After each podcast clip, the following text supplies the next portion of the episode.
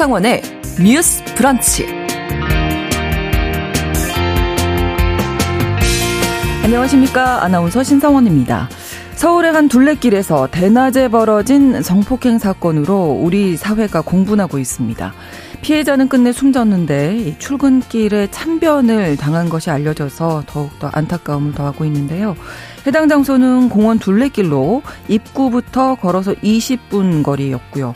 또 입구 지근 거리에는 주거단지가 있습니다. 그러니까 누구나 지나갈 수 있는 장소에서 벌어진 충격적인 사건이라는 거죠. 또 서울 지하철에서는 한 남성이 여러 공구를 묶은 도구로 승객들을 공격해서 일부 승객이 다치는 일도 발생했습니다. 최근 잇따라 발생하는 일상생활 속 공개된 장소에서 벌어지는 무차별 범죄에 시민들은 불안할 수밖에 없는데요. 오늘 뉴스픽에서는 관련 사건들 살펴보면서 사회 안전망에 대한 고민도 함께 나눠보겠습니다. 현지 시각으로 지난 18일 미국 대통령 전용 별장인 캠프 데이비드에서 한미일 정상 회의가 열렸습니다. 이 자리에서 한미일 정상은 캠프 데이비드 정신과 역내 공동 위협과 도전이 발생할 경우 상호 협의한다는 약속을 담은 3자 협의 공약을 채택했습니다. 이번 회담을 두고 여야의 평가는 엇갈리고 있는데요. 국민의힘은 그 어느 때보다 성과로 꽉 찬 회의 결과물이다라고 평했고요. 반면 더불어민주당은 일본과 준 군사동맹으로 얻는 국익이 무엇이냐라고 지적했습니다. 그렇다면 해외에서는 이번 정상회의 어떻게 바라보고 평하고 있을까요? 오늘 더 국제 라이브에서 한미일 정상회의와 국제사회 반응 자세히 들여다보겠습니다. 8월 21일 월요일 신성원의 뉴스 브런치 문을 여겠습니다.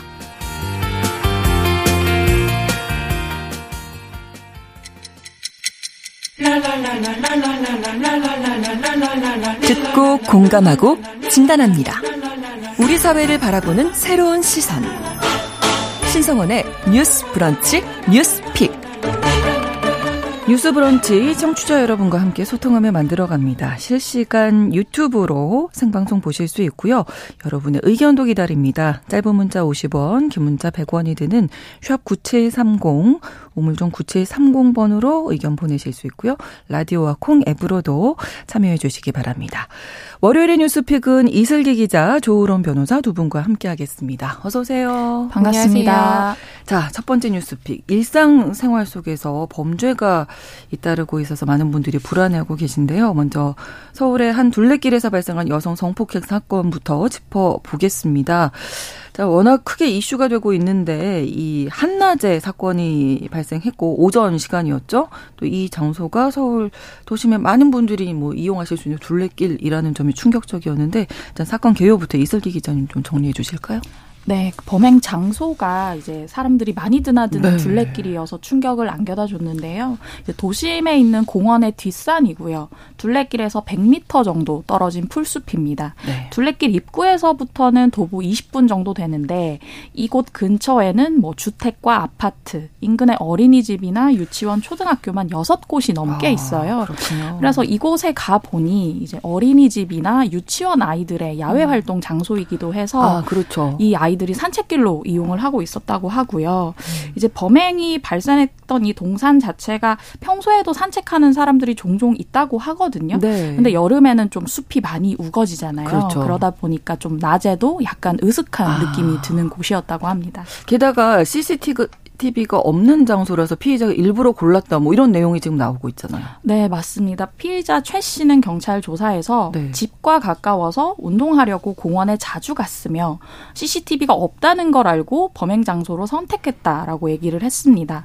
실제 이 범행 장소에서는 한 100m 떨어진 둘레길 초입에 산불 감시용 CCTV가 있어요. 네. 근데 현장을 실시간으로 확인할 수 있는 수준의 장비는 아니고요. 아. 그리고 이제 여기는 인적이 좀 드물어서 경찰이 우범 지역으로 지정해서 두세 시간에 한 번씩 순찰을 음. 하기도 했던 곳인데 실제 공원 입구 CCTV를 보면 17일 오전 11시쯤 그러니까 네. 범행이 발생하기 한 30여 분 전쯤에 네. 최 씨의 모습이 카메라에 잡혀 있습니다. 아. 그리고 10분 전쯤에 이곳을 네. 순찰 경찰 차가 지나갔는데요. 사실은 아. 그럼에도 불구하고 이제 최 씨 옷차림을 보면 뭐 반바지에 이제 네. 슬리퍼 차림, 동네에 마실 나온 사람의 느낌이 그냥 산책하러 가나 보다 이렇게 그렇죠. 생각할 수 있죠. 네. 네. 그리고 이제 그 범행 흉기로 쓰였던 너클 같은 네, 경우 네. 이제 주머니에 숨긴 것으로 보여서 뭐 주민이나 음. 경찰들도 뭐 이상하게 보기는 조금 어려웠다라고 보실 수 있을 것 같고요. 네. 이 부분 순찰에 관한 이제 경찰 해명을 들어보면 사실 이 장소가 지난달 21일에 일어났던 그 서울 지하철역 인근 흉기 난동 장소에서 한 2km밖에 안 떨어졌거든요. 음. 근데 지금 상황에 뭐 순찰을 강화하고는 있지만 기동대나 인력이 추가된 건 아닌 상황이고 이런 근무 인력들이 사람이 많은 다중이용 시설 위주로 순찰을 하고 있어서 아. 여기는 이제 그 10분 전에 지나간 그 정도로 했다라고 얘기를 하고 있습니다. 그러니까 종합을 해보면 여성에게 범행을 하기 위해서 일부러 CCTV 없는 장소를 골라서 네. 예, 너무 무슨 그 너클이라는 흉기를 네. 손에 끼고 사용을 한 건데 어, 피해자가 뭐 결국 안타깝게 사망을 하게 되면서 피해자 혐의도 이제 변경된 거죠. 네, 맨 처음에 현행범으로 체포됐을 당시에는 이제 경찰이 강간 상해죄를 적용을 했었어요. 네. 왜냐하면 그때까지는 여성분이 살아 계셨었는데 음. 그 이후에 그 피해자 분이 돌아가셨죠. 네. 그렇기 때문에 사망이라는 결과가 나타났고 경찰은 살인의 의도도 있었다라고 지금 판단을 해서 강간 치사죄가 아닌 강간 살인죄를 지금 적용을 한 상황입니다. 네. 일단 강간 살인죄 같은 경우에는 일반 살인죄라든지 아니면 강간 치사죄보다는 훨씬 더 법정형이 높고요. 네. 사형 또는 무기징역에 처하도록 규정이 되어 있어요. 그렇기 때문에 과연 살인의 고의가 있었는지 없었는지가 가장 이 그렇죠. 법, 이 죄목에 적용에 있어서 가장 중요한 부분이 되겠죠. 음, 네, 고의성을 입증하는 게 중요할 텐데 이게 가능할까요? 지금 이제 언론 보도에 따르면 이 가해자가 살인 혐의를 부인하고 있다라고 네. 해요. 사실 음. 살인이 인정이 되기 위해서는 고의가 인정이 돼야 되거든요. 그렇죠. 그러니까 내가 이 사람을 어떤 어떤 가해를 가지고. 했을 때 내가 때릴 의도였는지 네. 때릴 의도였는데 어쩌다 보니까 사망이라는 음. 결과가 일어났다라면은 그건 치사죄가 됩니다. 네. 그런데 내가 때렸을 당시에 어 이 사람이 이 죽을 수도 있겠다. 음. 라고 생각을 했으면은 그건 이제 고의가 인정이 되는 거거든요. 물론 내가 이 사람을 죽이기 위해서 때려야겠다라고 하면은 이제 확정적으로 음. 살인에 대한 고의가 있지만 우리가 언론에서 많이 들어보셔서 아실 텐데 미필적 고의도 네. 고의다라는 말이 있잖아요. 네. 이 미필적 고의라는 것은 어떤 정도만 내가 인식을 하고 있으면 이 고의가 인정되는 거냐면 아 내가 이 사람을 때렸는데 네. 이 사람이 맞아서 뭐 죽을 수도 있겠네. 네. 이 사람이 의식을 잃은 잃은 순간 내가 계속 때리잖아요. 네, 아, 의식을 잃었는데 내가 이렇게 때리면 죽을 수도 있지 않을까? 네. 아예 모르겠다 하고 이렇게 때리면 이거는 살인의 고의가 있다라고 봅니다. 음, 미필적으로 고의가 음. 있다라고 보기 때문에 그런데 지금 이 사람의 범행을 보면요. 너클이라는 거를 손에 끼었어요. 그러니까요. 이 너클은 제가 어제 막 판례 검색을 다 해봤는데 법원에서 계속해서 위험한 물건으로 규정을 하고 있어요. 그렇죠. 그러니까 위험한 물건이라는 거는 우리가 뭐 칼, 총 이런 것뿐만 아니라 음. 사람을 상해하거나 살해할 수 있는 도구인 거예요. 그렇죠. 말 그대로 흉기라고 볼 수 있는 부분이거든요. 네. 이 너클을 가지고 사람 어디를 때렸다고 지금 언론 보도를 통해서 나오나요? 얼굴을 위주로 아. 때렸다. 그래서 그 현장에서 의식 불명 상태까지 갔다라고 그렇죠. 하는 거거든요. 얼굴, 신체에서 굉장히 중요한 부분들이 모여 있는 곳이에요. 네, 네, 이렇게 네. 무서운 흉기를 가지고 얼굴, 굉장히 중요한 부분, 생명과도 음. 연결될 수 있는 중요한 부분을 마구 가격해서 그 상황에서 의식까지 잃을 정도로 때린 거라면 하... 이 사람에게 살인의 미필적 고의도 아닌 것 같아요. 제 생각에는 확정적인 고의가 네, 네. 애초에 처음부터 있었다라고 음. 생각이 되고요. 그거는 뭐 애초이건 뭐 때리다 보니까 이 사람이 죽어도 난 모르겠다라고 음, 음, 음. 그 마음을 먹었으면 살인의 고의는 충분히 인정이 되기 때문에 그런 부분을 우리가 좀 더 들여다보면 충분히 입증 가능하다라고 생각을 합니다. 네.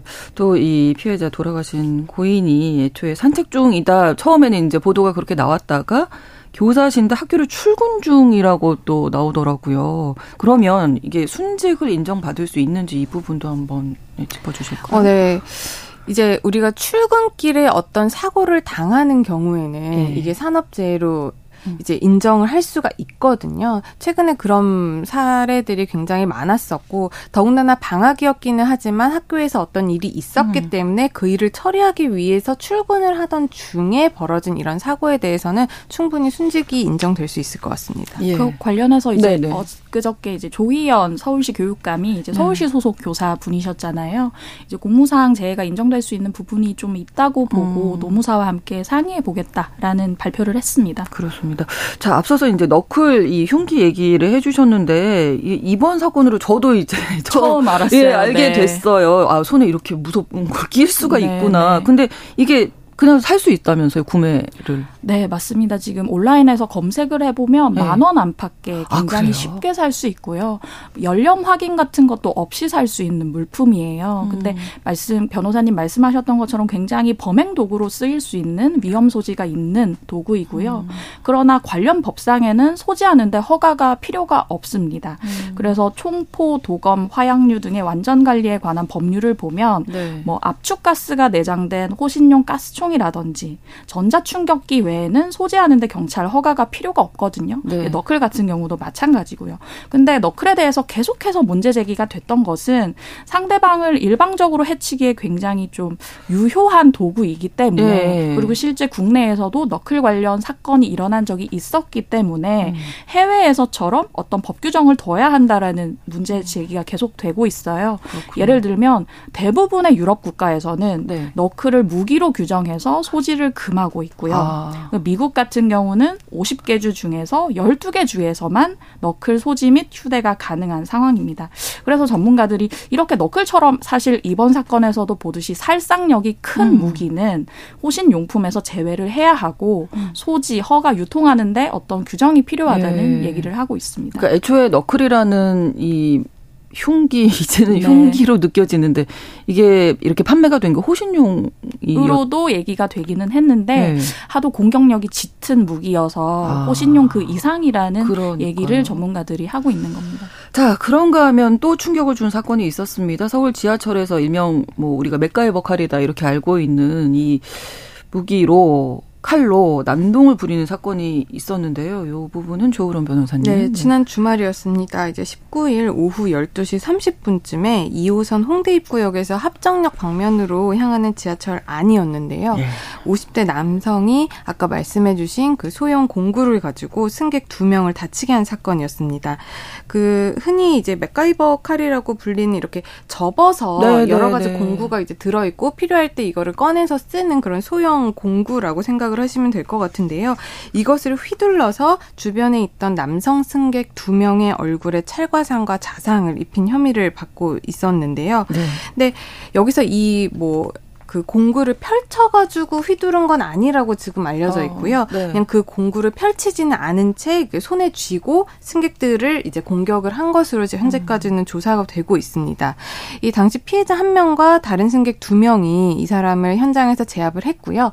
또 신고를 받은 경찰이 합정역에서 이제 기다리고 있다가 열차 안으로 바로 들어가서 그를 이제 현행범으로 체포를 어. 했다라고 합니다. 근데 피해자들과 이제 가해자가 서로 아는 사이인가 이게 원한에 의한 네, 범죄일 수 예. 있으니까 그런 부분도 살펴봤었는데 전혀 모르는 사이였고요. 아. 그렇기 때문에 이제 경찰이 이제 특수 향해 상해 혐의로 구속영장을 신청을 하고 오늘 오전에 구속영장 실질 심사를 받기 위해서 이 가해자가 출석을 했는데 전혀 반성하는 모습을 아. 보이지 않고 있고 아, 왜 그래요? 이렇게 범행을 저질렀냐라는 질문에 어, 경찰들의 불법적인 행동을 못 참겠다 이렇게 약간 동문서답을 하는 음, 식으로 아. 말을 하면서 법원으로 들어갔다라고 해요. 네. 그리고 또 뭐 뭘 인정하냐 이런 물음까지 했다라고 하는데 이 사람 이 가해자에 대해서는 과거에 그 미분화 조현병 진단을 받았었는데 2019년 1월 정도에 치료를 중단한 것으로 현재까지 조사되었다고 알려지고 음. 있고요. 또 경찰 조사에서 이 가해자 같은 경우에 이 범행 동기를 물어봤는데 네. 여러 사람이 날 공격하려고 해서 방어 차원에서 흉기를 휘둘렀다라는 취지로 진술한 것으로 알려지고 있습니다. 자, 이제는 뭐 공원 산책하기도 무섭고 지하철 탈 때도 뭐 긴장할 수밖에 없을 텐데요. 더불어서 김포에서 도 10대가 흉기를 소지하다가 잡히는 일도 있었는데 게임 흉내 냈다고요? 네, 맞습니다. 19일 오후 7시 38분쯤에 이제 112에 신고가 접수가 됐는데요. 네. 김포의 한 상가에서 흉기를 접었다가 펴기를 반복하는 사람이 아. 나타났다라는 내용이었어요. 그럼 무섭죠, 이제. 그렇죠. 요즘 같은 때는. 요즘 같은 때는 네. 너무 무섭죠. 그래서 이제 경찰이 가서 확인을 해 보니 네. 고등학교 1학년생인 A 군이 네. 이제 게임 캐릭터 흉내를 내려고 흉기를 든 채 PC방에 가던 중이었다라고 아. 진술을 했어요. 진짜 흉기인 거잖아요. 네, 맞습니다. 그래서 이 A군에게 이제 물어봤더니 이제 따라 게임 캐릭터가 멋있어서 따라하려고 그랬던 것이고 A군이 범행을 저지를 목적까지는 사실 없었던 음. 걸로 보고 경찰이 부모한테 인계를 했는데요. 네. 지금 이제 경찰 관계자 말에 따르면 사실 흉기 소지로 인한 불안감 조성이 있었던 것은 맞기 때문에 음. 경범죄 처벌법 위반죄를 적용을 해서 과태료를 부과할지 검토할 예정이다라는 얘기를 했고요. 네. 뿐만 아니라 지난 이제 20 일에 그 하나 이글스 야구 경기에서 흉기 난동을 하겠다라는 예고글을 올린 20대가 경찰에 붙잡히기도 했어요. 네. 이제 20일 오전 1시 57분쯤에 이 23살 A씨 같은 경우는 그 각 구단들에서 운영하는 유튜브 채널이 있는데 그렇죠. 거기 실시간 댓글창에 다음 경기 칼부림하러 갈게요. 음. 다 죽입니다라는 글을 어머. 게시했어요. 이걸 본 시민들이 신고를 해서 네. 경찰이 이제 미국의 국제 공조까지 요청을 해서 추적 수사를 해봤더니 이 A 씨가 경기 고향에 살고 있었고 주거지에서 체포를 했습니다. 그래서 왜 이런 글을 올렸냐라고 네. 얘기했더니 내가 스포츠 토토 사이트를 통해서 이제 한화 이글스 승리에 베팅을 했는데 지니까 홧김에 글을 작성했다는 진술을 했고요. 사실 그 이전에는 또 이제 롯데 자이언츠에 대해서 비슷한 얘기를 했던 아. 고등학생이 있어서 또 문제가 된 적도 있었습니다. 그러니까 최근에 뭐 흉기 난동 사건도 있었죠. 이런 예고글도 너무 많이 올라오고 해서 뭐 시민들 일상생활에서 언제 어떤 일이 벌어질지 모르는 정말 불안감에 떨 수밖에 없는데 좀 어떤 어 대책이 필요하지 않겠습니까? 네, 이제는? 대책은 이제 필요한 건 너무 당연한 건데 네. 뭐 지금 보면은 벌어지고 있는 범죄들이 어떤 음. 밤늦게 네. 으슥한 곳에서 이런 곳에서 일어나는 것이 아니라 대낮에 네. 아니면 아침에 예. 공원에서 그렇죠. 사람들이 많이 있는 지하철에서, 네, 백화점에서 네, 네. 이런 부분에 일어나고 있다 보니까 불안감이 매우 커지고 있는 부분이 맞는 것 같고요. 또 이제 범죄들이 언론 보도를 통해서 나오니까 네. 또 후속적으로 모방하는 범죄들 내지는 네. 아까 기자님도 설명을 해주셨지만 인터넷에 보면은 뭐 살인을 하겠다라는 아. 그런 예고글들 같은 게 굉장히 많이 올라오고 있거든요. 네. 실제로 신림역 흉기 난동 사건이 발생한 지난달 21일부터 20일 오전 9시까지 경찰이 확인한 그 살인 예고글만 지금 300 여든 세 건에 달한다고 해요. 그렇군요. 경찰이 이 사람들을 이제 검거하는 데 주력을 다 하고 있어서 현재까지 100, 164명을 검거를 하고 이 중에 17명을 구속을 했다라고 하는데 이런 글들이 이렇게 구속을 하고 검거를 해도 계속해서 이제 벌어지고 거죠. 있다라는 거죠. 그럼 시민들의 불안감이 굉장히 커지고 그렇죠. 시민들의 불안감이 커지는 것을 또 우리가 어떤 지표로 또 알 수가 있냐면 호신용품을 구입하는 그 음. 비율이 굉장히 늘었다고 합니다. 네. 한 쇼핑몰에 따르면 그 신림역 흉기 난동 사건 이후에 이후부터 이제 8월 3일까지 12일간 이 그 호신용품 구입한 그런 데이터를 봤더니 네. 무려 123%가 증가를 했고요. 예. 또한 사이트에서는 200% 이상 이것을 아. 구입한 사례들이 늘고 있다라고 하니까 호신용품을 거죠. 그만큼 내가 사야 될 정도로 불안감에 떨고 있다라는 것 같은데 예. 호신용품에 대해서 아까 기자님도 말씀하셨지만 이거를 규제하는 게 아직까지는 굉장히 미미합니다. 음. 뭐 총이라든지 아니 뭐, 뭐 전기 충격기 정도가 아니면 네. 누구나 좀 살 수 있. 있게 지금 되어 있거든요. 네. 그런 부분에 대해서도 또 이것들을 사용한 범죄가 또 발생하지는 않을까 음. 굉장히 또 우려가 되는 상황인 거죠. 호신용품이 필요해서 산 거긴 한데 그게 또 도리어 범죄에 이용될 수 있다. 이런 점도 한번 생각을 해봐야 될 것 같은데 박미영님 너클 판매 규제가 필요할 것 같습니다. 아까 저희가 너클 네. 이야기 나눴었는데 요즘 청소년들 구매가 많이 늘고 있다. 이런 점 지적을 해주, 해주셨고 이원진님께서는 요즘 이어폰도 안 끼고 다니고 주변 잘 관찰하면서 음. 다닙니다. 흉악범들을 엄벌하는 것도 중요하지만 삶의 가치와 목적 의식을 잃고 자포자기하는 사람들이 점점 많아지는 것 같습니다. 이게 사회적으로 개선되지 않으면 근본적인 해결책이 될 수 없습니다. 저희가 이제 잠시 후에 또 이제 대책 관련해서도 여러 가지 이야기 나눌 텐데 이런 부분도 우리가 좀 중요한 거죠. 네, 네, 맞습니다. 사실 오늘이 지난달 21일에 그 조선 범죄자 조선이 네. 저지른 사건이 일어났기 때문에 음. 그 흉기 난동 사건 한 달째가 돼서 한 달 동안 우리의 일상이 얼마나 바뀌었는지를 다들 체감을 하고 계실 거예요. 네. 저만 해도 사실 둘레길 산책을 하다가 이제는 하지 않는 상황이 아, 되었고 아, 지하철에 흉기 난동이 일어나면서 시민들이 뭐라고 얘기하시냐면 일부러 사람 많은 칸에 타신다는 거예요. 아. 왜냐하면 사람이 많아야 누군가 나를 보호해 줄 수 있고 음, 오히려 신고도 빨리 해줄 수 있을 음. 것 같다라는 얘기도 하시고 심지어 한국에 온 유학생들이 이제 네. 본국에서 걱정을 하면서 본국으로 빨리 돌아가고 음. 싶다라는 얘기도 하고 뭐 출퇴근길에 스마트폰 보시던 분들 이제 스마트폰에 집중을 하면 네. 주위에 어떤 상황이 일어날지 모르니까 불안해 하시잖아요. 아, 그런 그렇죠. 여유를 잃어버린 사회가 됐다라고 보시면 될 것 같습니다. 이 범행 이유도 조금씩 다르더라고요. 보니까. 네.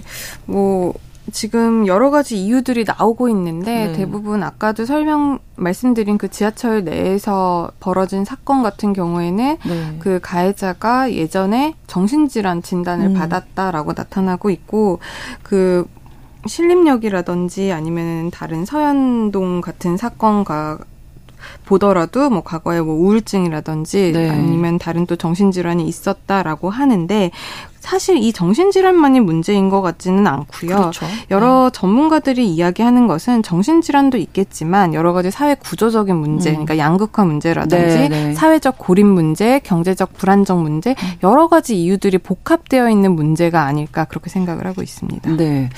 자, 일단 뭐 저희가 뭐 불안감 느끼는 건 당연하고 어떤 사회적으로 안전망 대책이 있어야 할지 또 이야기를 계속 해볼 텐데요. 경찰이 지금 특별 치안 기간이잖아요. 이 성폭행 사건이 벌어진 지금 이 시간이 그 기간 중에 또 일어난 일이라는 네, 점도 네, 많이 지적이 되고 있어서 뭐 장갑차 특공대 뭐 이렇게 등장을 했는데 결국은 막지 못했다. 네, 저희가 강남역에서 장갑차를 보고 했는데 결국은 네. 막지 못했다는 것 때문에 무력감이 더 커지는 그렇죠. 건데요. 윤희근 경찰청장이 그때 경기 성남에서 흉기 난동이 발생한 다음 날 네. 사이, 다음 날인 4일부터 특별 치안 활동을 전개하겠다고 밝힌 바 있습니다. 그래서 이제 아시는 것처럼 뭐 곳곳에 지하철역이라든지 네. 공항 같은 다중이용 시설에 경찰 특공대나 전술장갑차가 배치가 됐고 일선 경찰서에서도 군중 밀집 지역을 대상으로 순찰 활동에 들어갔잖아요. 근데 이제 말씀드렸던 것처럼 이제 이번에 강간 살인이 발생한 둘레길 같은 경우는 그 조선이 무차별 흉기 난동을 저질렀던 그 인근 상가골목과 2킬로밖에 차이가 안 음. 나는데 어떻게 보면 여기는 다중 밀집 지역은 아니지만 인적이 드문 전통적인 우범 지역이었단 말이에요. 네. 다중 밀집 지역의 순찰이 강화된 순간에 네. 이러한 범인은 우범 지역에서 음. 이제 사각지대에서 태연히 그렇죠. 범행을 저지른 거고요.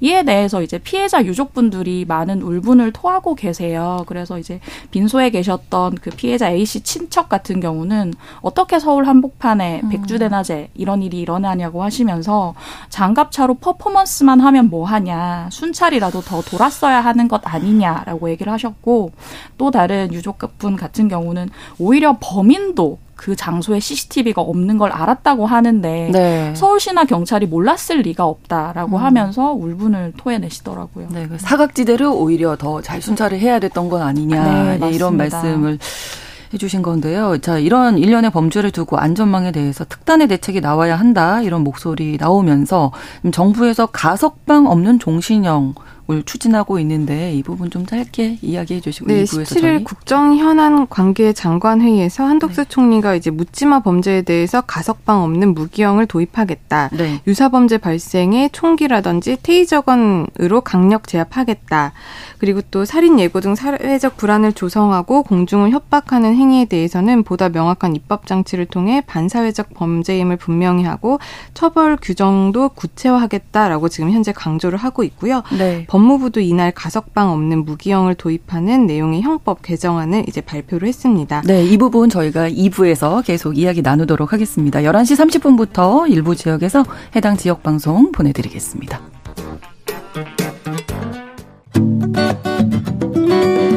여러분은 지금 KBS 1라디오 신성원의 뉴스 브런치를 함께하고 계십니다. 네, 서울 한 둘레길 또 지하철 등지에서 발생한 잇따른 범죄 관련해서 어, 어떤 해결 방안이 필요한지 대책이 필요한지 이제 이야기를 나눌 텐데요. 정부에서는 가석방 없는 종신형 추진하겠다. 이제 양형을 높이겠다 이런 거잖아요. 네, 네. 그렇습니다. 그 중에서도 지금 가장 이야기가 많이 되고 있는 게 가석방 없는 종신형입니다. 네. 이제 현재 우리나라 법률상 보면은 무기형이라도 이제 무기징역을 받는다고 하더라도 네. 그 교도소 안에서 잘 이렇게 지내면 네. 그러니까 수용 태도가 양호하고 누이침이 있다라고 판단이 되어지면 네. 20년이 지나면 가석방이 가능합니다. 그렇군요. 그런데 만약에 내가 징역 40년형을 받아요. 네. 근데 20년 지나면 나오냐? 이건 또 못 나와요. 10년 이상 남아 있는 경우에는 가석방이 되지 않기 아, 때문에 네. 무기징역을 받으면 20년 있다 나올 수 있고 아. 40년이라는 유기징역을 받으면 30년이 지나야 가석방이 되는 아. 거예요. 여기에서부터 뭔가 좀 그러네요. 불합리한 네, 네, 네 부분이 네. 보이시죠. 아, 네. 그리고 무기징역이라고 하면 네. 일반 시민들은 아 저 사람이 이제 무기한 그렇죠. 징역을 네, 살겠구나라고 네. 생각을 하는데 그게 아니라는 거죠. 20년만 있으면 나오니까. 음. 그렇기 때문에 이렇게 흉악한 범죄에 대해서는 우리나라가 지금 97년부터 사형이 실질적으로 집행되지 않고 있는 실질적 사형 폐지 국가라면 네. 이런 흉악한 범죄자들을 사회랑 좀 완전히 좀 격리시켜서 음. 좀 공중 안전이라든지 여러 가지 를 좀 실질적으로 확보하기 위해서는 이제 좀 사회로 나오는 거를 좀 제지하자 음. 그런 의미에서 지금 종신 그러니까 가석방 없는 무기형을 도입하자라는 거거든요. 네. 실제로 최근 해마다 무기징역 수용자가 10명 정도가 사회로 복귀를 하고 있어요. 그렇기 때문에 이런 또 데이터를 들으시면 많은 분들이 또 불안하실 거 아니에요. 네. 무기징역이라는 거는 웬만한 범죄를 저질러서 음. 받을 수 있는 것이 아니잖아요. 그렇죠. 그럼에도 불구하고 법무부가 공개한 그 2023년 교정 통계 연보를 보면 최근 5년 사이에 가석방된 무기수가 105명에 달합니다. 네. 이런 데이터 그리고 최근에 나오고 있는 무차별 공격 범죄 같은 것들 때문에 최근에 여론조사 전문업체 한국갤럽이 지난 11일 날 흉악범죄의 가석방 없는 종신형 도입에 찬반을 묻는 조사를 진행을 했거든요. 음. 국민들의 87%가 현재 찬성한다라는 음. 이제 그런 여론조사가 있습니다. 네. 그렇기 때문에 이런 부분을 반영을 해서 정부라든지 법무부 그리고 여당 야당에서도 모두 다 이 가석방 없는 종신형 음. 제도를 도입하자라는 목소리를 내고 있는데 네. 사실 이 부분이 뭐 우리나라 사용 제도도 없으니까 그럼 이거라도 해야 되지 않겠느냐라고 하는 부분에는 이른 공감을 하는 부분이 있는데 우리가 이거를 또 하자고 해서 법을 바꿔서 바로 시행할 수도 사실은 없어요. 그렇죠. 왜냐하면 또 생각해 볼 문제들이 있거든요. 네, 네. 크게 두 가지가 있을 것 같은데 하나는 예산 문제입니다. 아. 이 사람들을 교도소에 계속 수감시켜서 교정 행동을 하기 위해서는 충분한 예산이 필요하죠. 그렇죠. 그리고 더군다나 이 사람들은 이제 그러면 내가 조금 여기서 잘하고 행동을 잘하고 네. 뉘우치는 모습을 보이면 가석방이 될 어느 정도의 희망을 가지고 음. 그 안에서 생활을 잘한단 말이에요. 네. 그런데 조, 가석방이 없다라고 네. 해버리면 이 사람들은 내가 교도소에서 잘 할 필요가 없는 거예요. 음. 그러면 이 사람들을 관리 감독할 그런 감찰관이라든지 어. 교도소에서 일하시는 분들을 또 어떻게 우리가 지원을 하고 그 음. 보호 체계를 만들지도 우리가 어. 생각을 해봐야 되는 그런 여러 가지 문제들이 있기 때문에 예. 무조건적으로 사회에 격리시킨다라고 해서 우리가 이렇게 하자라고 하기보다는 음. 그로 인해서 나올 수 있는 부작용들 아까 말씀드린 것처럼 뭐 예산이라든지 네. 그 사람들의 성격적인 문제라든지 관찰 보호하는 문제라든지 음. 이런 것들을 좀 종합해서 우리가 좀 이야기를 해봐야 되지 않을까 그런 생각이 듭니다. 그러네요. 자, 그리고 또 이제 저희가 짚어볼 부분이 이제 사건이 발생한 어떤 해당 지역명으로 사실은 네. 뉴스에서도 많이 나왔었고, 이제 그게 이제 각인이 되기 때문에 그래서 지역에 대한 편견이 생기는 것 아니냐. 그리고 아까 조으론 변호사님 말씀해 주셨지만 정신질환 뭐 이런 얘기하면서 또 편견이 생기는 것 아니냐. 이런 부분도 한번 생각을 해볼까요? 네, 오늘 저희 뉴스픽에서 최대한 지역명을 거론하지 않으려고 예. 노력하면서 전달을 네. 드렸는데 그 이유가 바로 여기에 있습니다. 사실 어떤 특정 지역에서 강력 범죄가 많이 발생했다, 무차별 흉기 난동이 많이 일어났다고 하면 왜 그 지역에서 그런 건지 분석이나 조사가 필요한 건 사실인데요. 네. 그렇다고 해서 특정 지역을 어떤 영화 제목처럼 범죄 도시 같은 오명을 네. 씌우거나 그렇죠. 편견을 심화시키는 행위가 좀 문제가 된다고 생각을 해요. 음. 특히나 이제 어떤 사건을 명명할 때그 네. 지역 이름을 가지고 하는 경우가 많은데 네. 그것이 실제 살고 계시는 분들에게는 타격이 있을 수 있거든요. 그래서 많은 지금 그 온라인상의 여론을 보면 실제 특정 자주 거론되는 지역명을 가지고 우범지대로 비하하는 글도 많이 올라와 있고요. 네. 실제 그 동네 가보면 그 동네에서 이제 상인으로 계시는 분들이 매출이 반토막이 됐다. 음. 혹은 3분의 1까지 줄었다라는 아. 얘기를 하고 아. 계세요. 또 한 가지 조금 그 주민들 입장에서 억울한 점이 음. 실제 지금 많이 거론되는 동네 같은 경우는 11개의 행정동이 있거든요. 그래서 네. 지역 범위가 굉장히 넓은데 아. 실제 사건 현장과 거리가 먼 동네들까지 같이 엮어서 음. 전체적으로 상권 위축이 될 수 있다. 이런 얘기도 하시고 네. 그리고 이번에 그 이제 둘레길 성폭행 같은 경우는 사실 그 피해자가 그 해당 지역 사람도 아닌데 네. 그 지역에서 뭔가 범죄가 더욱 많이 발생하고 발생시킨다는 음. 이미지를 주는 것이 굉장히 조금 억울하다라는 얘기를 많이 하셔서 네. 이런 선입견이 강화되면 특정 지역이 슬럼화되는 걸 막을 수 없기 그렇죠. 때문에 우리가 보도를 할 때도 그렇고 뭐 네. 온라인에 의견을 제시할 때도 조금 신경을 쓰셔야 음. 될것 같습니다. 네. 정신질환 치료 받다가 중단했다. 뭐 이런 이야기 피의자들 같은 경우에 많이 나오기 때문에 어쨌든 관리는 필요한 필요한데 또 어떤 특정 정신 질환이 이런 범죄를 야기시킨다 이렇게 또 우리가 너무 프레임화 시키면 안 되는 거겠죠? 그렇죠. 제가 뭐 저 제가 이야기를 하다 보니까 아까 지역명에 대해서 자제를 많이 못한 것 같아서 일단 그 부분 아, 자제하셨습니다. 죄송해요 네, 말씀을 드리고요. 네. 일단 그런 지역뿐만 아니라 정신질환이라는 이야기들이 지금 언론을 나오다 보니까 음. 사람들이 그 정신질환에 대해서 또 혐오가 될수 그렇죠. 있는 2차 가해적인 발언들을 많이 하시거든요 음. 온라인상에서 그렇기 때문에 우리가 살펴봐야 될 것은 모든 그런 질환을 가지고 계신 분들이 범죄자가 되는 건 전혀 아니에요. 네. 네. 일반적인 정상적인 사고를 가지고 있는 사람들 중에서도 흉악 범죄자들이 굉장히 많습니다. 그렇기 때문에 우리가 이것들을 따로 떼나서 봐야 되는 것이고요. 또 그런 정신 질환을 가지신 분들이 요즘은 약이라든지 입원 치료를 통해서 굉장히 잘 이렇게 치료가 된다라고 하고 있거든요. 그런 음. 것들이 이제 전문가들의 의견이기 때문에 우리가 그런 분들에 대해서 어떻게 초기에 발굴을 하고 네. 그 사람들에게 부정적인 영향이 가지 않도록 어떻게 적절한 치료를 지원할 수 있을지 논의를 해야 된다라고 음. 생각을 하고요. 그 일환에 있어서 이제 어 정부라든지 뭐 여론 쪽에서는 그런 중증 정신 질환자 의 경우에는 네. 보호자가 아니라 법원이 그 사람을 좀 입원시킬 수 있는 제도를 갖춰야 된다라고 네. 생각을 말을 하고 있는데 그 부분도 지금 우리가 좀 중점적으로 논의를 해봐야 되지 않을까 싶습니다. 실제로 네. 정신질환자분들이 그런 인권 문제라든지 여러 가지 그런 상황들 때문에 입원하는 데 있어서 요건이 까다로워진 것은 음, 사실이거든요. 그렇죠. 그렇기 때문에 적절하게 치료를 받지 못하는 상황들도 생길 수 있기 때문에 그것을 좀 사법력을 강화해서 음. 적절하게 치료를 받고 적절한 보호를 할 수 있는 쪽으로 논의가 되어야 되지 않을까 싶습니다. 네, 전체적으로 일상 속에 우리 사회에서 범죄가 많이 발생하고 있는데 뭐 사법적인 대책도 필요하지만 왜 우리 사회에서 이런 범죄가 계속해서 나오느냐 하는 부분도 어, 많이 진단이 좀 필요할 것 같습니다. 월요일에 뉴스픽 여기서 마무리하겠습니다. 이슬기 기자, 조으론 변호사 두 분과 함께했습니다. 고맙습니다. 감사합니다. 신성원의 뉴스 브런치는 여러분과 함께합니다.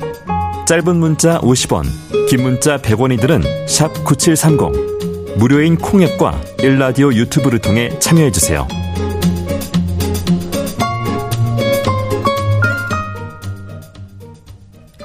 네, 네, 알아두면 좋은 생활 정보와 제도를 정리해드리는 시간 슬기로운 뉴스 생활입니다. 서울신문 곽소영 기자와 함께하겠습니다. 어서 오세요. 안녕하세요. 자, 오늘 첫 번째 뉴스 어떤 건가요? 네, 코로나19 소식 가져왔습니다. 네. 정부가 오늘 국가 감염병 위기 대응 자문위원회 회의를 열고요. 코로나19의 감염병 4급 전환과 일상회복 2단계의 시행 여부를 결정하기로 했습니다. 네. 만약 이게 시행이 되면 지금보다 감염병 등급도 낮아지고 어. 엔데믹과 더 가까워 지는 조치입니다. 자, 그럼 일상 회복 2단계가 시행된다. 그럼 어떤 부분이 바뀌게 되나요? 네, 정부가 지난 6월 1일부터 총 3단계에 걸친 단계적 일상회복 로드맵을 시행하고 있는데요. 지금은 일상회복 1단계를 시행 중이고 감염병의 등급은 전파 가능성을 고려했을 때 격리가 필요한 감염병에 해당한다. 이런 2급에 해당 포함이 됩니다. 네. 여기서 일상회복 로드맵 2단계가 시행이 되면요. 우선 네. 마스크 조치부터 바뀌게 되는데요. 네. 현재 병원급의 의료기관과 감염 취약시설에 대해서 부분적으로 마스크 착용 의무가 남아 있는데요. 음. 이 2단계로 전환이 될 경우에는 의무가 권고로 바뀌면서 원칙적으로는 마스크 착용 의무가 전체 해제가 되게 됩니다. 아, 병원에서도요? 네, 맞습니다. 아. 다만 아직 고위험군의 확진율이 좀 높은 상황이에요. 그래서 그렇죠. 감염 취약 시설의 마스크 착용에 대해서는 정부가 좀 추가로 논의를 하고 있다고 합니다. 검사비 뭐 치료받는 과정에서 뭐 그런 비용에 있어서의 변화는 없나요? 어, 변화가 있습니다. 이 비용 차원에서요. 지금은 코로나19의 진단 검사비랑 입원 치료비에 정부가 지원을 하고 하고 있거든요. 네네. 그래서 동네 의원에 이제 뭐 전문가용 신속항원 검사를 받으러 가자 간다 이런 경우에는 네. 진찰료로 네. 5천 원만 내면 됐습니다. 맞아요. 네. 근데 2단계로 전환이 되면 이 정부가 지원을 하던 게 다 끊기게 돼서 4만 원에서 5만 원까지의 환자 부담이 발생할 수가 있거든요. 네. 사실 뭐 감염 취약계층이나 이제 중증 환자분들 이런 일부 계층에 대해서는 지원을 유지하기는 합니다만 저희처럼 이제 뭐 비취약계층이라거나 이런 일반인 분들의 경우에는 경우에는 검사비부터가 이제 10배 가까이 오르는 그 상황이 됩니다. 네. 그래서 사실 증상이 있더라도 진단을 음. 받지 않는 확진자가 좀 많아질 거다. 이런 우려도 나오는 상황입니다.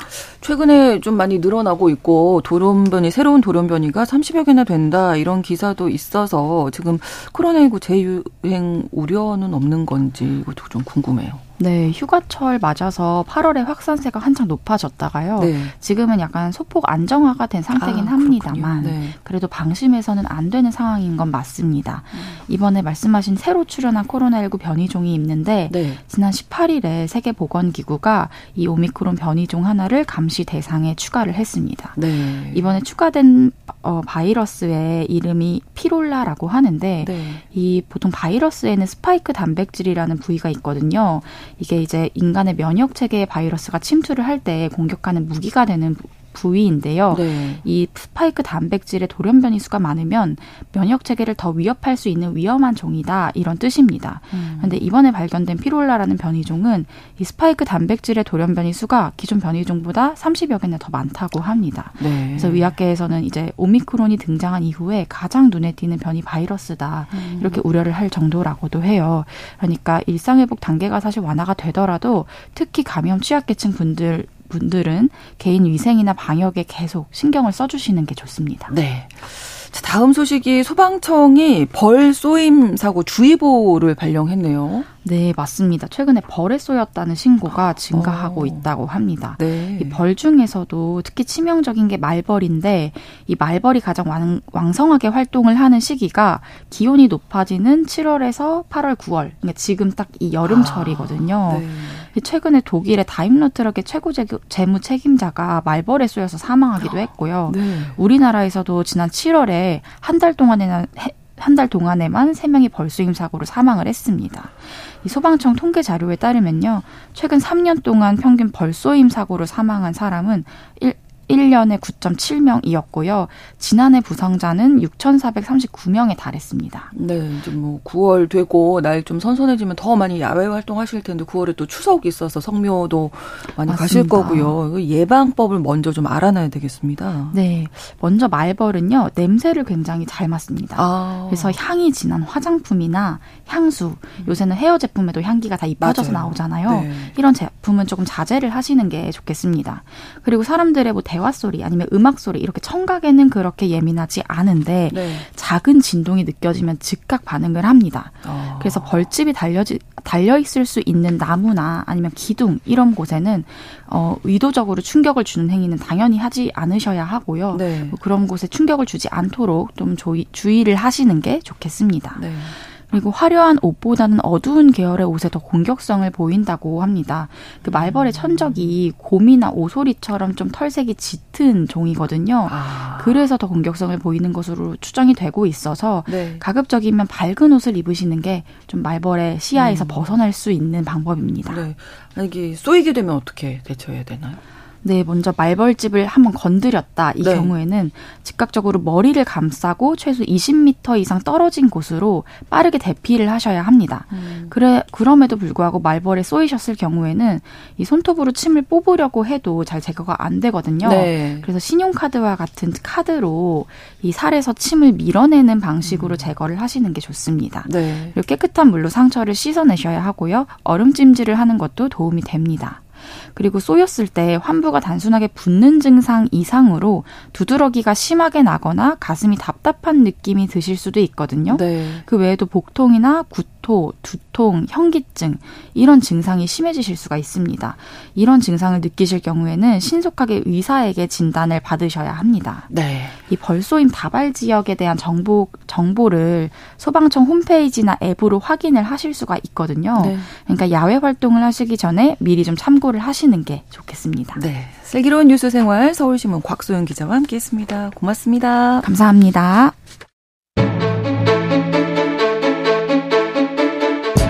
오늘날 주목해야 할 글로벌 이슈 뉴스 브런치 더 국제 라이브.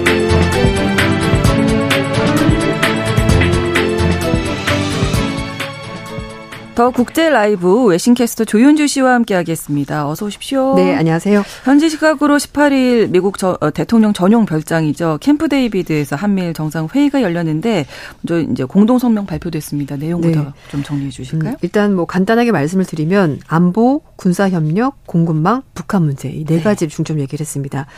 일단 1년에 한 번은 적어도 새 나라 정상, 외교장관, 국방장관, 국가안보보좌관 간의 협의를 가진다. 그리고 아, 재무장관 회의도 진행을 한다고 하고요. 이외에도 네. 상무산업장관 간에 연례적으로 만나는 협의를 새롭게 출범시킨다고 약속을 했습니다.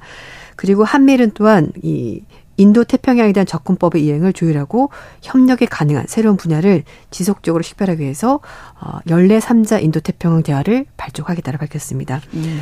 그리고 어, 이 국제사회 안보 번영을 필수 요소로 하면서 대만 해협에서 평화와 안정 유지를 위해서 어, 굉장히 중요하다고 인식했고 대만에 대한 기본 입장에는 변함이 없고 또 양안 문제도 평화적으로 해결해야 된다라고 얘기를 했습니다. 북한 문제에 대해서 협력을 더 강화하기로 한 부분 좀 눈에 띄죠? 네, 맞습니다. 유엔 안보리 결의에 따른 북한의 완전한 비핵화를 위해서 공약을 재확인했고요. 북한이 핵과 미사일 프로그램을 포기할 것을 다시 한 번 더 촉구했습니다. 그래서 북한 핵과 미사일 위협에 대응하기 위해서 미사일 경보 정보를 실시간으로 공유하는 체계를 올해 안에 만들고요. 한미일 공동 군사 훈련 음, 이것도 이제 강화를 했고 앞으로 이제 북한의 불법 외화 수익을 차단하기 위해서 범 정부 차원에서 북한 사이버 실무 그룹도 출범시키기로 했습니다. 네. 그리고 공동 성명을 통해서도 한반도 그리고 그 너머의 평화 안보에 중대한 위협을 야기할 수 있는 이 북한의 탄도미사일 발사 등 전례 없는 도전에 대해서 강력히 규탄한다고 얘기했습니다. 또 불법적인 대량 살상 무기 탄도미사일 프로그램의 자금원으로 사용되는 북한의 불법 사이버 활동에 대해서 우려를 표명했고요. 네. 한미일 세 나라는 북한과의 전제 조건 없는 대화를 재개한다는 데 입장을 계속 견지한다고도 밝혔습니다. 네. 그리고 이제 그 경제 문제가 있었는데요. 반도체, 배터리 포함한 공급망의 회복력, 그리고 기술 안보, 표준, 청정 에너지, 에너지 안보, 바이오 기술, 핵심 광물 이런 거에 대해서 세 나라가 협력을 하고 있고 앞으로도 하겠다고 밝혔고 또 정보 공유도 확대하고요. 잠재적인 국제 공급망 교란에 대해서 어, 공조하기로 어, 입장을 밝혔습니다. 네, 크게 보면 이제 안보와 경제 협력을 음. 하겠다, 강화하겠다 이런 이야기였는데 외신들이 이번 정상회의에 대해서 아주 큰 관심을 보였습니다. 전반적으로 어떻게 평가가 나왔나요? 일단 뭐 미국 언론에서는 좀 굉장히 긍정적으로 음. 보는 뉴스가 많았습니다. 네. 아, 역사적인 정상회담이다 이렇게까지 표현했는데요. 워싱턴 포스트는 바이든 대통령이 한국과 일본과의 파트너십에 새로운 시대를 선언했다라 밝혔습니다. 바이든 대통령도 정상회담 이후에 모두 발언해서 한미일 그러니까 세 나라가 협력의 새로운 장을 기념하는데 데이비드 캠프 어, 캠프 데이비드에서보다 맞는 것이 더 좋은 방법이 없었다라고 말하면서 네. 여기까지 오게 한 여러분들의 정치적 용기에 대해서 감사의 뜻을 전한다라고 밝혔습니다. 그리고 워싱턴 포스트는 칼럼도 실었는데요. 한미일 정상회의는 2년 전만 하더라도 도저히 상상할 수 없는 일이었다면서 음. 역사적인 고충을 넘어서서 용기 있는 한국 대통령과 실용적인 노선을 선택한 일본 총리가 큰 찬사를 받아야 된다. 이렇게 평가했습니다. 네. 그 뉴욕타임즈는 거의 실시간으로 이번 정상회담 소식 계속 올렸는데요. 조 바이든 대통령이 캠프 데이비드에서 윤석열 대통령과 기시다 후미오 총리를 맞이한 것은 미국 외교의 꿈이 실현된 것이고 음. 그 꿈은 한국과 일본이 파트너십 관계를 공고히 했기 때문에 가능했던 일이다라고 설명했습니다.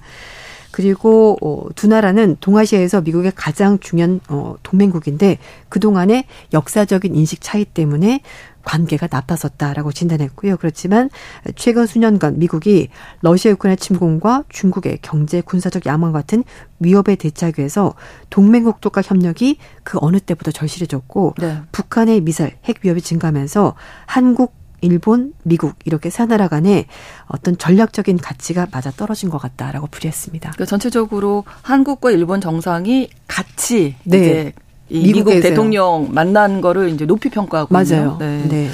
이 부분 주목했는데 한편으로 이번 회담을 통해서 미국이 중국 견제 전략을 과시한 것이다 이런 해석도 나오고 있다고요. 이건 이제 약간 뭐 미국 국내적인 네, 의도가 네. 있었다라는 네. 얘기가 되는 음. 건데요.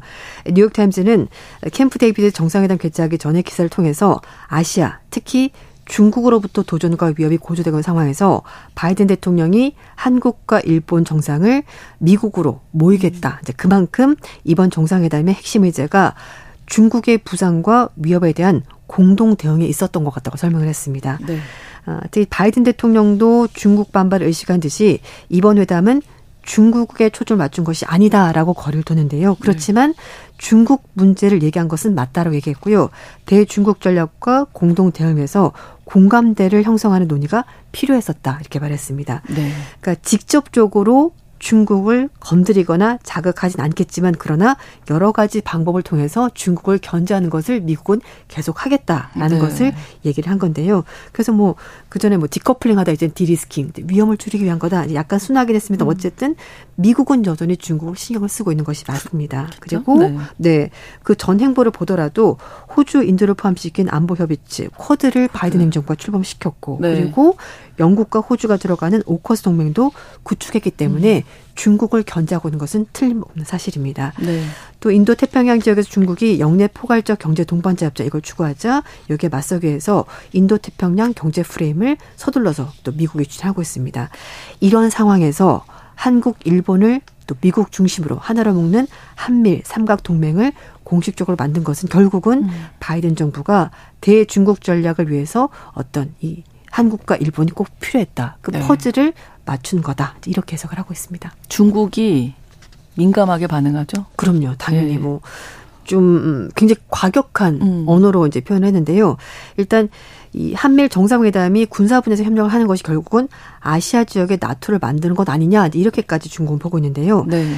제이크 설리반 백악관 국가안보보좌관은 사전 브리핑에서 어, 한미일의 공식 군사 동맹체를 목표로 하지 않는 것이다라고 말하면서 태평양의 나토가 아니다라고 선을 그었습니다. 네. 그렇지만 중국의 차이나 델리는 19일 20일 이렇게 두 차례 기사를 실었는데요. 네.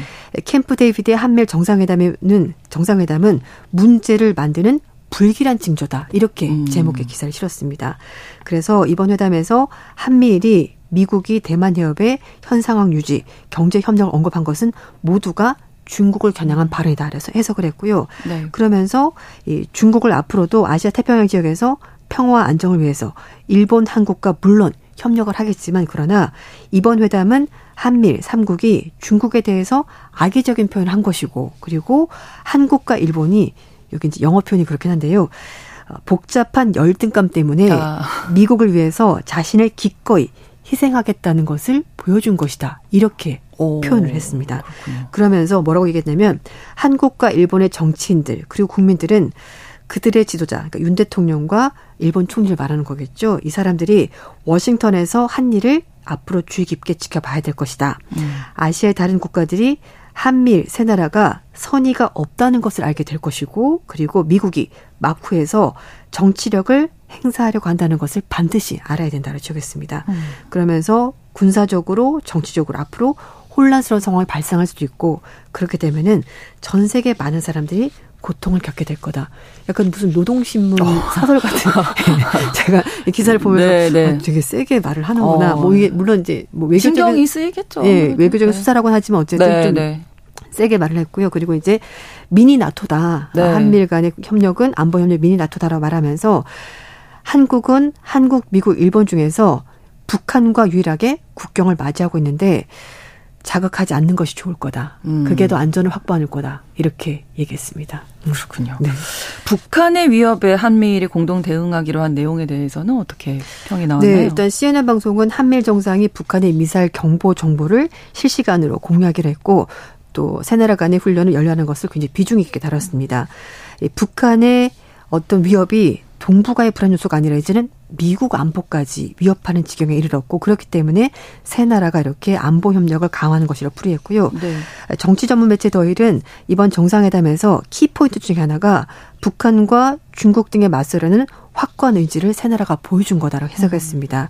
그래서 한미일 정상이 한 라인을 구축하고 집단 방위 체제를 구축하는 어, 협의를 한 것은 이런 위기 상황에 대해서 대비한다는 의미가 있다라고 평가했습니다. 네, 일본의 언론 반응 잠깐 좀 볼까요? 음, 일본 역시 중국을 포함한 인도 태평양 지역으로 이 한미일의 협력이 좀 확대가 된 것 같다라고 해석을 했는데요. 네. 요미르 신문은 한미일 세 나라가 패권주의적 행동을 강화하는 중국을 염두에 두고 방위 그리고 경제 안보 분야까지 협력을 확대하는 자세를 분명히 보였다고 설명했습니다. 네. 또 동아시아와 태평양 섬나라들이 중국에 대항할 수 있도록 한미일이 해상 안보 능력을 향상시키는데 좀 지원한 부분이 있는 것 같다고 설명을 했고요. 네.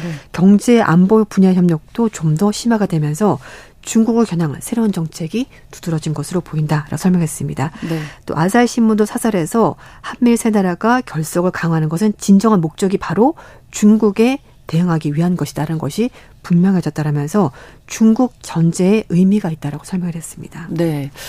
자, 이번 회담 통해서 한미일 관계가 과연 잘 유지될 수 있을까 뭐 회의적인 의견도 있고 한데 네. 앞으로 좀 지켜봐야 되겠습니다. 맞습니다. 또 국제 라이브 외신캐스터 조윤주 씨와 함께 했습니다. 고맙습니다. 네, 감사합니다. 신성원의 뉴스 브런치 8월 21일 월요일 순서 마치겠습니다. 저는 내일 다시 오겠습니다. 고맙습니다.